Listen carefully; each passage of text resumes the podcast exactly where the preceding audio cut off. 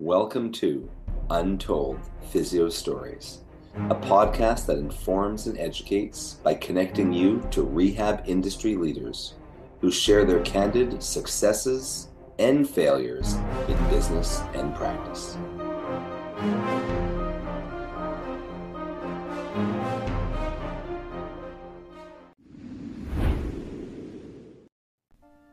This episode of Untold Physio Stories is sponsored by Edge Mobility System. Edge Mobility System is your online site for everything a PT, OT, DC, MT, ATC, or fitness pro would need.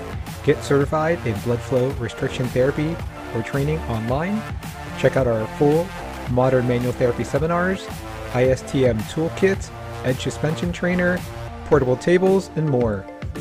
Untold Physio Stories listeners can save 10% by going to edgemobsys.com. That's edgemobsys.com/untold to save 10% off their first purchase. Edge Health and Tech Solutions. We do websites that work for you and give you an edge over the competition. Did you know that you have less than 10 seconds to capture someone's interest in your website before they click away? How about the fact that most people are accessing your website from their phone? Save thousands and get a fully mobile, appealing, and SEO-optimized website linked to your social media, email list, and Google My Business. All for one low price and no monthly fees. Why not keep doing what you do best in your business and allow us to handle the tech side? Let's get started. Find us at edgehealthandtech.com. Welcome back to Untold Physio Stories Podcast. I'm your host, Dr. E, with Edge Mobility System, Modern Manual Therapy, and of course, Untold Physio Stories Podcast. And my co-host is Dr. Andrew Rothschild with Modern Manual Therapy, Modern Patient Education. And the new mic. Yes, the new mic. Sounds great. So what do you have for us today, Andrew? Well, I have a story of a patient that I was seeing that was referred for lumbar spinal stenosis. I've been seeing his wife for a long time for shoulder and knee issues. And he's a very active individual, golfer. He'd been recovering from cancer. I'm trying to remember where. I think it was prostate cancer. So he was, he was a little bit weak, a little deconditioned. He was having some hip pain. But he had the sort of the classic stenosis symptoms of increased leg, mostly hip leg symptoms with prolonged standing and walking, was better sitting. And then we were also needed to work on some balance. He had bilateral peripheral neuropathy in his feet because of the chemo. And so we were also working on some balance stuff.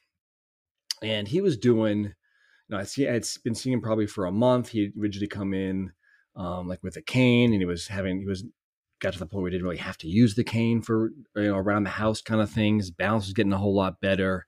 The neuropathy wasn't changing, but we had talked about that, wasn't expecting it to, improving some hip strength, improving, tolerance with walking. Like he had gotten back to being able to play golf a little bit, still had some discomfort with too much walking, but at least he'd gotten back to playing golf. He was getting stronger, in terms of being able to do more resistance with the stuff we were doing, greater tolerance for activities, and then all of a sudden, he started getting weaker in his right leg for a moment there. Like all of a sudden, he was having trouble with knee extension, a little bit with dorsiflexion, and he had an appointment, a follow-up with the spine doctor, and he ended up getting an injection. And so the next week, he was much better. Like that, the strength had returned in his dorsiflexion and his knee extension. But then another week went by, and he'd gotten weaker again. And then another couple days later, when I saw him again, it was weaker again. And now it was like his hip flexion was weak, knee extension was weak, ankle dorsiflexion was weak. He was kind of hyperextending his knee with walking. I mean, it really started going downhill to a point where it's like, something is going on. This is more than just like, we're talking like multiple nerve roots now from the spine that seem to be involved. This doesn't seem like related to stenosis or hip or back or anything like that. And so I talked, I was talking to him and talking to his wife. I was like, look, this does not seem like it's, does not seem like it's a musculoskeletal thing going on. It's something seems up. I think it needs to get something needs to get checked out, some workup done. He saw a neurologist, had some studies done, and ended up at some point going back to, I don't know if it was the oncologist or somebody that was involved in the treatment. And he ended up having an MRI of his, brain and head, and turned out he had cancer had spread to his brain that had not been seen before, which they thought was accounting for all of a sudden his right leg, basic weakness. And he did a gamma knife procedure, and his wife just texted me this morning that they did surgery and got about 90% of the tumor. I'm not sure yet how it's going to affect with his leg strength, but I guess we'll see. But that was just one of those things that, his cancer had been doing really well, had been in remission, everything. He'd been, coming off some of the medicine, and all these scans had been clear when we were starting treatment. And then all of a sudden it just kind of changed very rapidly, to the point where, like I said, it definitely seemed like it was beyond a musculoskeletal kind of involvement. Wow, that's interesting. I think it's also interesting that it's unilateral. Yeah. And it happened to be on the side of his symptoms too. His stenosis was on the right side. Like a lateral. His stenosis was kind of bilateral, like in the hips, but like more on the right leg from like from more of a right leg referral dominant, even though it was a little bit bilateral. Ah. Well, yeah. Hopefully that has an effect. I mean, I'm surprised also that there weren't more complaints, if it was actually, unless it was just in like his motor cortex or something. I mean, I don't know. Yeah. I don't know enough about that. Yeah. Yeah. And it wasn't, like I said, it wasn't affecting the upper extremities. There wasn't other any signs and symptoms. It was really just the leg weakness was like this. It was very stark. And I was like, this was a rapid change too. For sure. Well, keep us informed on how he does. I'll be interested for the follow-up. And thanks for the story. It's really interesting. Where can people find you, Andrew? People can find me, sometimes Twitter, Instagram, at A Rothschild PT. And of course, podcasting here sometimes, and Modern Patient Education, Modern Rehab Mastery, the online mentoring portal that you have. All right. Still, you're back to A Rothschild, right?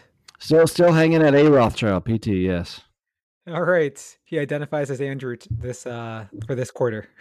All right. Have a good day. Thanks. You too. Well, you can find me, Dr. E, at Modern Rehab Mastery. That's our new online mentoring program. It includes modern manual therapy, modern patient education, and modern strength training. It's 3 months with 3 mentors. So 1 month with each mentor, 4 weeks, tons of modules. Lots of CEUs, learn at your own pace for a month, then move on. So go beyond the seminar. You also get chat room with your mentees and mentors, and live Q&As every week. Check out all my products, Edge Mobility System. We have the new Edge ISTM toolbox that includes the Edge Mobility Star and the OG Edge Mobility Tool, our Edge Restriction System BFR cuffs. That's part of Dr. Kyle Coffey's Modern Stride Training BFR certificate. I hope to see you at a live Eclectic Approach course soon. That's modern manual therapy in US, Canada, and South America. And make sure to rate Untold Physio Stories 5 stars on Apple Podcasts. You could also subscribe on Google Podcasts, Stitcher, and Spotify. And as always, you guys have an awesome day.